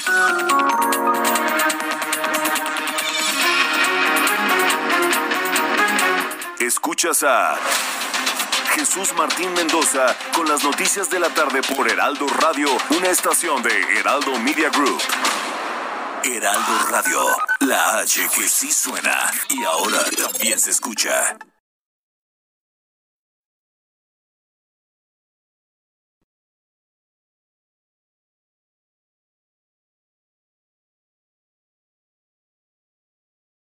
Heraldo Radio, la H que sí suena y ahora también se escucha. Escucha las noticias de la tarde con Jesús Martín Mendoza. Regresamos. Son las 7.30, las siete y media, hora del centro de la República Mexicana. Hoy es 13 de mayo y como le dije al inicio del programa, recordamos lo ocurrido en 1981 con el ataque terrorista al Papa Juan Pablo II a Caro Boitila. Eh, también vale la pena recordar, sobre todo para nuestros amigos que son hablando precisamente de católicos, que un día como hoy, 13 de mayo, pero de 1917, en Cova de Iria, eh, Portugal, apareció lo que hoy conocemos como la Virgen de Fátima. Eh, si, tomamos en cuenta las apariciones divinas, atribuidas a algo inexplicable, divino, espiritual, dentro de la Iglesia Católica, esta es la más importante en los últimos 100, 150 años. La aparición de una Virgen que en el marco de la Primera Guerra Mundial, ¿sí? que en el marco de la Primera Guerra Mundial envió una serie de mensajes, que bueno, será muy largo comentarlos en este momento, y la revelación del tercero a Juan Pablo II, lo que para algunos estudiosos de esto habría significado el cambio en la dirección de la ruta del tiempo. Algunos piensan que ya no deberíamos existir, pero mire, la verdad las cosas es que esto está más allá de la comprensión de la mente humana y vale mucho la pena pues revisar un poco de la historia de la Virgen de Fátima, sus milagros, el milagro del sol ocurrido precisamente en el tiempo en el que estaba realizando sus apariciones, la imagen de la Virgen María concebida en la mentalidad de los habitantes de Portugal así como la Virgen María es la Virgen de Guadalupe en la idiosincrasia indígena de México en aquellos años, bueno, pues estas formas toman esta esta especial eh, configuración para ser entendida por quienes son testigos de este tipo de fenómenos llámelos como usted guste, yo los llamo espirituales, ¿no? Y quienes tenemos fe en la Virgen de Fátima y sabemos y nos encomendamos a ella, vale la pena siempre hacer este tipo de recuerdos. Y quien no cree nada de esto, yo creo que lo menos que puede hacer es respetar la fe del 90% que sí creemos en ello. ¿Sí? ¿Estamos? Bueno, cuando son las 7.32, las 7.32, vamos al tema económico-financiero. Ya nos adelantaba Héctor Vieira cómo terminaron los mercados financieros el día de hoy y tal y como lo pronosticó eh, Juan Musi, no fue tanto un pronóstico, fue el resultado de un análisis profundo de la decisión de política monetaria que da a conocer hoy el Banco de México. Estimado Juan Musi, bienvenido al Heraldo Radio. Muy buenas tardes. Mi querido Jesús Martín, qué gusto saludarte como siempre oye, bueno, por favor, ¿qué me haces? Pero sí, la verdad es que hay que estar muy pendiente y tomando en cuenta toda la información. La verdad no era muy difícil anticipar que el Banco de México hoy pues decidiría mantener su tasa de referencia en el mismo nivel en el que estaba, es decir, en el 4%, porque pues la verdad la inflación está está muy alta no solo en México, en muchos lados. Y eso me lleva a platicarte rápidamente de un análisis que he hecho prácticamente por los principales países que están en el mapa financiero la región europea, sin duda gran parte de la región asiática, evidentemente Estados Unidos. Fíjate que Estados Unidos tiene la inflación más alta que ha visto en los últimos 13 años. Estados Unidos, su inflación anual ahorita está en 4.2% cuando la meta es 2%, o sea, está más del doble. Esto equivaldría a que en México estuviéramos viendo inflaciones del 8% en este momento, imagínate. Entonces, eh, esto, este análisis que te quiero yo platicar y hacer, además de por ratificar lo que el Banco de México decidió hacer hoy, tiene que ver con dos cosas fundamentalmente. Creo que en Estados Unidos juega un rol muy importante que durante la pandemia muchos de los productos de la canasta básica norteamericana, que es muy distinta a la canasta básica mexicana, pues atravesaron por un periodo tan complicado y tan difícil que bajaron muchísimo de precio. Hubo una sobreoferta. Por ejemplo, en la canasta básica norteamericana pondera de forma muy importante el precio de los automóviles. Y pues durante la pandemia, en el confinamiento, muchos de los automóviles vieron un descenso impresionante en los precios. Evidentemente la oferta fue mucho mayor a la demanda.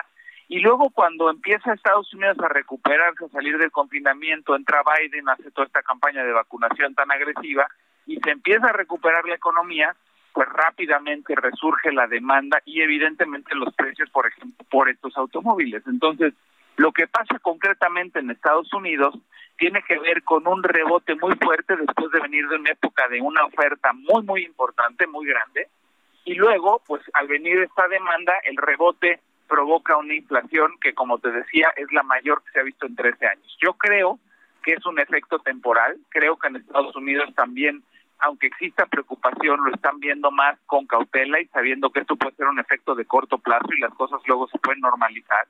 Y en el caso de México, es más bien por agropecuarios y por energéticos el mayor ruido que estás viendo en la contaminación, por eso te digo que cada caso es distinto. Pero en México, que también estamos muy por arriba del objetivo del Banco Central, arriba del 6%, pues evidentemente no era difícil pronosticar que hoy la Junta de Gobierno no puede subir la tasa porque restringir ahorita la economía sería mortal, subirle el costo del dinero sería letal verdaderamente.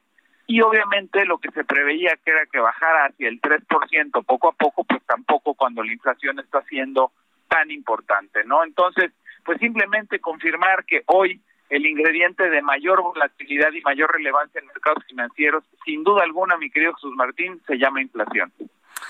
Bien, pues eh, estaremos atentos de, la inflación. ¿Tú crees que siga creciendo la inflación? sobre todo, ya tenemos el parteaguas político del 6 de junio. Yo sé que tú no te metes en cuestiones de carácter político, pero la política es transversal a todo, mi querido Juan. ¿Tú, tú, tú cómo ves el comportamiento inflacionario luego de lo que ocurra el 6 de junio? Mira, me voy a meter en un comentario un tanto cuanto político porque sí tiene que ver y trascendería en un momento dado en lo económico y financiero. Por ejemplo, un resultado de una equiparación de fuerzas, que, que es decir, que se nivelaran un poco los carteles en materia de las fuerzas en el Congreso y no estuviera con la mayoría absoluta como hoy está Morena, yo creo que sería bien visto por los mercados financieros, porque un presidente con poder absoluto pues generalmente es peligroso y la verdad es que los contrapesos son muy sanos. No sé, ni me atrevo a pronosticar qué va a pasar, todo parece indicar que van a mantener la mayoría y que van a seguir manteniendo algunos estados y gobernaturas, pero si el resultado de la elección fuera sorpresivo y perdieran mayoría, te aseguro que la repercusión en mercados financieros sería sana porque siempre está bien visto los contrapesos. Eso sí te lo puedo anticipar. Y de la otra pregunta que me haces, pues yo te diría que también pienso como muchos especialistas que ahorita la inflación está haciendo su pico por estos eh, efectos transitorios que te comento y que poco a poco la inflación de aquí en adelante, seguramente la segunda mitad del año de manera más marcada, pudiera bajar. No para llegar al nivel de 3.6 que se pronosticó inicialmente en el caso de México o del 2% en Estados Unidos, pero sí creo que lo que estamos viendo ahorita es este exagerado nivel de inflación. Poco a poco, conforme vaya avanzando el año, creo que se va a moderar y bajará. En el caso de México, me atrevo a decirte que podríamos terminar cerca del 4%. En el caso de Estados Unidos, creo que podríamos terminar ligeramente abajo del 3%. Entonces, en ambos casos, creo que sí puede bajar. Pues ojalá, porque mira, conforme nos estemos acercando al proceso electoral, se está incrementando la, la violencia. Me está llegando información de que ha sido asesinado el candidato de la, por, a la alcaldía de Cajeme por el Movimiento Ciudadano Abel Murrieta, mientras hacía acto de campaña y le dieron unos balazos y murió en el traslado al hospital. Imagínate ante lo que estamos, ¿no? Un, ambiente de, violencia en donde los que van perdiendo, o vaya a saber quiénes están atrás de esto, pues matan a los candidatos. Y, este ambiente de violencia también tiene su influencia, ¿no? Sobre el proceso electoral. Ya se me fue Juan Musi, pero en unos instantes lo, lo, recuperamos. Pero mientras tanto le doy a conocer esta información. El candidato a la alcaldía de Cajeme por Movimiento Ciudadano, Abel Murrieta, ha sido atacado, fue atacado a balazos por sujetos desconocidos cuando se encontraba en su campaña electoral a las afueras de la Plaza Tutuli el ataque se registró minutos antes de las 5 de la tarde de hoy en la intersección de las calles California y Guerrero. Eh, fin, eh, fin de se ubica una institución bancaria. Sí, así está la redacción. Según testigos, el candidato recibió varios impactos de bala en el pecho y en la cabeza, siendo auxiliado por paramédicos, sin embargo, ha dejado de existir mientras era trasladado a urgencias del Instituto Mexicano del Seguro Social. Esta información empieza a correr en las redes sociales y en los medios de comunicación el asesinato de un candidato en plena campaña, en una plaza, mientras daba su arenga. Imagínense ante lo que estamos. Y le preguntaba a Juan Musi si estos elementos de violencia, estos asesinatos de candidatos pueden en un momento dado, Juan, dar un nerviosismo para cambiar la expectativa que tenemos en cuanto al crecimiento económico, Juan Musi. Claro, mira, déjame recordar un evento este pues que ya no es tan reciente y que fue también un magnicidio, pero un año marcado también por estos eventos en donde le quitan la vida a Luis Donaldo Colosio, le quitan la vida a Ruiz Macié. Eh, ese, ese, ese 94 culmina con una crisis tremenda y todo empieza por una crisis política. Evidentemente estamos hablando del candidato de aquel momento del partido fuerte y eh, fue un magnicidio. Eh, no, no quiero menospreciar lo que está pasando ahorita, ni mucho menos la vida del candidato. Esa vida vale lo mismo que, la, que lo que valía la de Luis Donaldo. Pero lo que te quiero decir es, si nos vamos atrás y revisamos lo que pasó en el 94, que fueron varios magnicidios de políticos, evidentemente en este caso del candidato a la presidencia, pues todo culmina con una terrible crisis a final de año eh, que, que, básicamente pues estaba cayendo el sistema, la credibilidad, la confianza en el país. Por supuesto que estos temas en un momento dado pueden eh, acabar de, de, dar el, eh, el puntazo. Mira Jesús Martín, tú y yo lo hemos platicado muchas veces. Eh, yo creo que el principal error de esta administración ha sido pues el no mandar señales de confianza a los inversionistas, tanto locales como extranjeros, las cancelaciones de proyectos, el no priorizar los gastos, el ignorar lo que sugieren las calificadoras, el no priorizar la situación económica de Pemex y del país, en fin, todos estos eventos, las consultas a manos alzadas, el, el inhibir el que siga llegando inversión y creación de empleos, Ahora, a eso le sumas que además es tierra de nadie y que están empezando a haber crímenes de este tipo, por supuesto que es caldo de cultivo para que los capitales eventualmente salgan. Entonces, claro que no es menospreciable que este evento político pueda tener luego repercusiones financieras.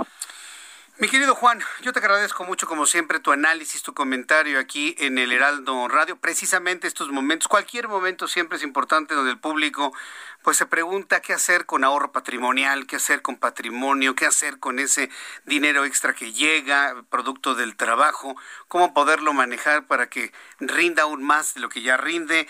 Hay personas que piden tu consejo. ¿A dónde te pueden escribir, Juan? Con muchísimo gusto en arroba Juan S. Musi, en Twitter, arroba Juan S. Musi.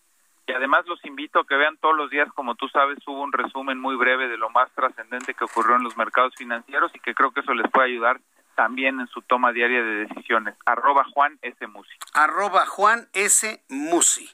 Mi querido Juan, como siempre, te envío un fuerte abrazo y gracias por esta participación en jueves aquí en el Heraldo Radio. Fuerte abrazo, como siempre. Es un placer estar contigo más esta semana que fueron no una, sino dos. Abrazo fuerte. Así es, es un placer tenerte aquí. Gracias, amigo. Cuídate. Bye. Es Juan Musi, aquí en el Heraldo Radio. Usted lo escucha en el Heraldo Radio, aquí en este programa de noticias, una de las de los analistas más autorizados en cuanto al devenir económico financiero de nuestro país y claro, con interesantes recomendaciones patrimoniales aquí en el Heraldo Radio. Bien, son las 7.42, las 7.42 horas del centro de la República Mexicana. Rápidamente le doy números de COVID, rápidamente, según la Secretaría de Salud, de ayer al día de hoy se han sumado 3.632 enfermos de COVID. Ayer 3.090, anteayer 1.897, el lunes 704 se los doy de lunes para acá, 704, 1897, 3090, hoy 3632. ¿Qué nota? Ah, bueno, síganle de fiesta síganle no usando el cubrebocas. Total de contagiados, 2.375.115 mexicanos. Número de fallecidos, 311, para dar un total de 219.901 mexicanos fallecidos. Ayer 267, hoy 311, anteayer 232, el lunes 104. ¿Qué nota? Índice de letalidad 9.26%, 9.26% el índice de letalidad. En este jueves me da mucho gusto saludar al ingeniero Carlos, eh, Carlos Álvarez Flores, ingeniero, eh, presidente de México Comunicación y Ambiente. Ingeniero, qué gusto saludarlo, bienvenido, muy buenas tardes. Muy buenas tardes, Jesús Martín, a ti y a tu auditorio. Mira, rápidamente, eh, la, el organismo de Cuenca Aguas del Valle de México, con su vocero Víctor Javier Burguet Ortiz, anunció que la reducción en el servicio de agua potable para la Ciudad de México se tenía programado para finales de mayo, o sea, en las próximas dos semanas. Pero bueno, pues vienen las elecciones, ¿verdad? Entonces están programándolo para el 11 y 12 de junio. Las alcaldías que van a quedar con nada de agua serán 36 horas, ¿eh? El paro va a ser de 36 horas. Álvaro Obregón, Azcapotzalco, Benito Juárez, Coyoacán, Coajimalpa, Cuauhtémoc, Iztacalco, Iztapalapa, Magdalena Contreras, Miguel Hidalgo, Tlalpan y Venustiano Carranza. Y también, ahora sí, en una nueva modalidad, los municipios de Atizapán, Ecatepec, Huizquilucan, Naucalpan, Netzahualcoyot, Nicolás Romero, Tecámac y Tlalnepantla. Bueno, un cálculo más o menos pueden ser 11 millones de habitantes los que no van a tener agua durante 36 horas, que dicen, yo no les creo, ¿verdad? Que dicen que es que porque van a hacer unos arreglos, ¿verdad? Allá en Cutzamala, en el sistema de bombeo. Entonces, lo que está claro es que esta megalópolis, pues, ha sido gobernada a un, con una visión, pues, muy miope, ¿verdad? Muy irresponsable, porque dejar 36 horas sin agua a más de 10, 11 millones de gentes, pues es una gran irresponsabilidad. ¿Por qué? Porque tenemos 40 años, Jesús Martín. Yo tengo 31, para ser exactos. Pero la discusión ya estaba antes de los 90. Yo tengo 31 años discutiendo el tema del agua y 21, 21 años aquí contigo acuérdate, el último, el señor Ramón Aguirre, el ilustre, famosísimo Ramón Aguirre. Este, pero todos los que han pasado, o sea, Lo más importante es el agua. Por los que no lo saben, los Objetivos de Desarrollo Sostenible 2030, que hace ya 15 años, 15 años, la Organización de Naciones Unidas nos dijo, entre los 17 objetivos está el de las ciudades sustentables. Y una ciudad sustentable debe tener servicios permanentes, eficientes y suficientes. Me refiero al agua, me refiero a la energía eléctrica. Digo, estamos quemando combustibles, bueno, porque México va muy atrás, pero seguimos quemando combustibles. Movilidad, manejo adecuado de residuos, eh, sistema de captura de carbono que yo le llamo parques y jardines, para que se entienda. México, la Ciudad de México y la megalópolis hoy está en un grave riesgo, enorme riesgo, pero lo venimos diciendo desde hace décadas y pareciera que eso no es importante. El agua, mi querido Jesús Martín, es lo más importante que debe tener garantizada una ciudad o una megalópolis, o sea, este esta mancha, esta conurbación que habla de 24 ya, 24 millones de habitantes, pues debe tener garantizado el abastecimiento de agua para todos sus habitantes, ¿verdad? Son ciudades caras, ciudades contaminadas, pero en el caso del agua es absurdo que estando en el 2021 tengamos estas estas muestras, ¿verdad? Estos eh, estas señales de que se van a quedar sin agua 36 horas 10, 11 millones de mexicanos que están ahí en el Valle de México. Entonces, no quieren reciclar el agua. Por más que les hemos dicho, reciclar el agua es una condición de adaptación al cambio climático. México no tiene plantas, ni una, oílo bien, ni una planta, ningún gobierno, ni el gobierno federal, ni los gobiernos locales han querido invertir en las nuevas plantas de cuarta generación que permiten reciclar el agua. Ya no digamos el agua de lluvia, mi querido Jesús Martín. O tú conoces algunos miles de millones de pesos que hayan destinado para el aprovechamiento del agua de lluvia? Pues no, y además pues llueve muy pocos días al año, ¿no? Pues pero sí llueve, pero claro, y cuando llueve, oye, y cuando llueve se inunda. ¿No? Porque está tapada el Exacto, porque la basura, porque somos, pues así somos, ¿verdad? O sea, los mexicanos así somos, o sea, no estamos educados, ¿verdad? Entonces, ¿qué pasa? Lo poco que llueve se va al drenaje y se ensucia. Y luego se va a la megaplanta esa, pues acuérdate que gastamos miles de millones del colector este oriente, ¿cómo se llama? La super mega obra que saque el agua del Valle de México y que la manda hacia el norte a la planta esa que es un fraude. Te prometo que la semana que entra te voy a platicar del fraude de los miles y miles, bueno, no tengo el dato, yo me quedé en 16 mil millones de pesos, pero fueron más los que gastaron en una planta obsoleta del siglo XIX, así le digo yo de cariño, una planta de tratamiento de agua del siglo XIX.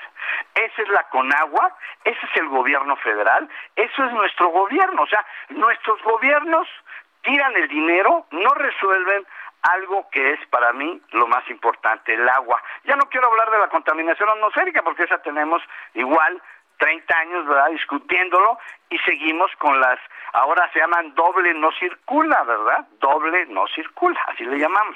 O sea, nos quedamos con el, la cafeaspirina de 1989 y hoy seguimos con una cafeaspirina queriendo resolver el problema de la contaminación. Pero bueno, ya para terminar, el agua. El agua es un tema muy serio y yo quiero ser muy serio. Este comentario lo hago responsablemente. A mí el color político, ya sabes, eso a mí no me mueve. Yo tengo mis preferencias, pero no, no, no las externo.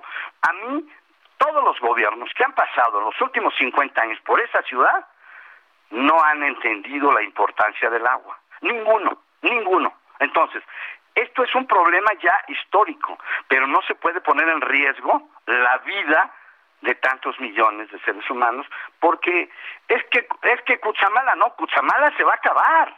Por supuesto que se va a acabar, mi querido Jesús Martín, no hay agua que alcance. porque cada vez somos más y más y más y más. Y entonces eh, la red secundaria no existe, ya son puros agujeros, o sea, se tiran, bueno, ni sabemos cuánto se tira, no lo sabe nadie no lo sabe el gobierno. Este organismo de cuenca, Aguas del Valle de México y el sistema de aguas de la Ciudad de México, ni lo saben, no lo saben. Bueno, no saben ni cuánto se usa, pues, porque no tenemos medidores, porque no hay un sistema moderno como Nueva York, como París, como Tokio, como Taiwán o como Seúl. ¿Me explico? Pero México es una ciudad grande, enorme, importantísima, pero no, no, resuelven, pues yo no sé qué resuelven los gobiernos, pero no hay resuelto nada. El agua no está resuelto, la movilidad no está resuelta, la contaminación atmosférica no está resuelta. Y tenemos décadas discutiéndolo. Y van y vienen y van y vienen. Y no quiero hablar de ningún nombre, no quiero mencionar a ninguno, porque cuando yo critico a uno, no, es que tú le vas a los... No, yo no le voy a ninguno. Yo quiero que cambien, que esto sea una cuestión seria, institucional, y que se sienten de una vez por todas los que saben, ¿verdad? Sí hay gente muy valiosa en México, no está en los gobiernos desafortunadamente, ¿verdad? Porque acuérdate que en los gobiernos es otro el requisito. O sea, en los en las en las franquicias, ¿verdad? Ahora tenemos 10 franquicias, imagínate, los mexicanos pagamos 10 franquicias, 10 partidos políticos que este año, si mal no recuerdo, nos costaron 14 mil millones de pesos. Y ese dinero nos hace falta aquí, en el agua. ¿Qué vas a hacer esas 36 horas? ¿Tú vives en algunas de las delegaciones que mencioné, mi querido Jesús Martín? Mm, no. Las que van a tener agua nada más van a ser Milpa Alta, Tláhuac, Gustavo Amadero y Xochimilco. Ah, no, entonces eh, yo me voy a quedar sin agua también. Exacto, entonces cómprate tu tambor si no tienes el aljibe de cinco mil metros, de cinco mil litros, y cómprate algo para que para que esas 36 horas tu familia y tú tengan agua. Ya, nosotros nos van a castigar más, porque yo vivo en una, alcaldía, en una zona de una alcaldía donde la gente está más preocupada por regar los jardines que por el agua de consumo humano. Eh, Entonces, ese es un tema importante, la educación ambiental, la seriedad. Esta es una crítica seria y, yo creo que ya es tiempo de que todos nuestros políticos se sienten seriamente a resolver el problema del agua. Porque si no, esto será cada vez peor. Peor. Lo, escucho el próximo jueves, ingeniero. Con mucho gusto. Fuerte abrazo. Buenas tardes. Gracias. Carlos Álvarez Flores, presidente de México Comunicación y Ambiente. Nos vamos a quedar sin agua. Antes de despedirnos, ha sido confirmada la muerte del candidato de Movimiento Ciudadano a la presidencia municipal de Cajeme, Sonora, Abel Murrieta Gutiérrez. Fue asesinado a balazos mientras realizaba actos de campaña en la colonia centro de Ciudad Obregón, en Sonora. La información está confirmada. Dante Delgado, líder de Movimiento Ciudadano, ha confirmado la muerte del candidato, lo que le da un tono de preocupación a la campaña en el norte del país. Con esta información nos despedimos mañana a las 2 por el 10 en el Heraldo Televisión, 6 de la tarde Heraldo Radio. Yo soy Jesús Martín Mendoza, a nombre de este gran equipo de profesionales de la información. Me despido deseándole que tenga usted muy buenas noches. Hasta mañana. Esto fue las noticias de la tarde con Jesús Martín Mendoza. Heraldo Radio. La HCL se comparte, se ve y ahora también se escucha. Imagine the softest sheets you've ever felt. Now imagine them getting even softer over time. That's what you'll feel with Bowl and Branch's organic cotton sheets. In a recent customer survey, 96% replied that Bowl and Branch sheets get softer with every wash. Start getting your best night's sleep in these sheets that get softer and softer for years to come. Try their sheets with a 30-night guarantee. Plus, get 15% off your first order at bowlandbranch.com. Code Exclusions apply. See site for details.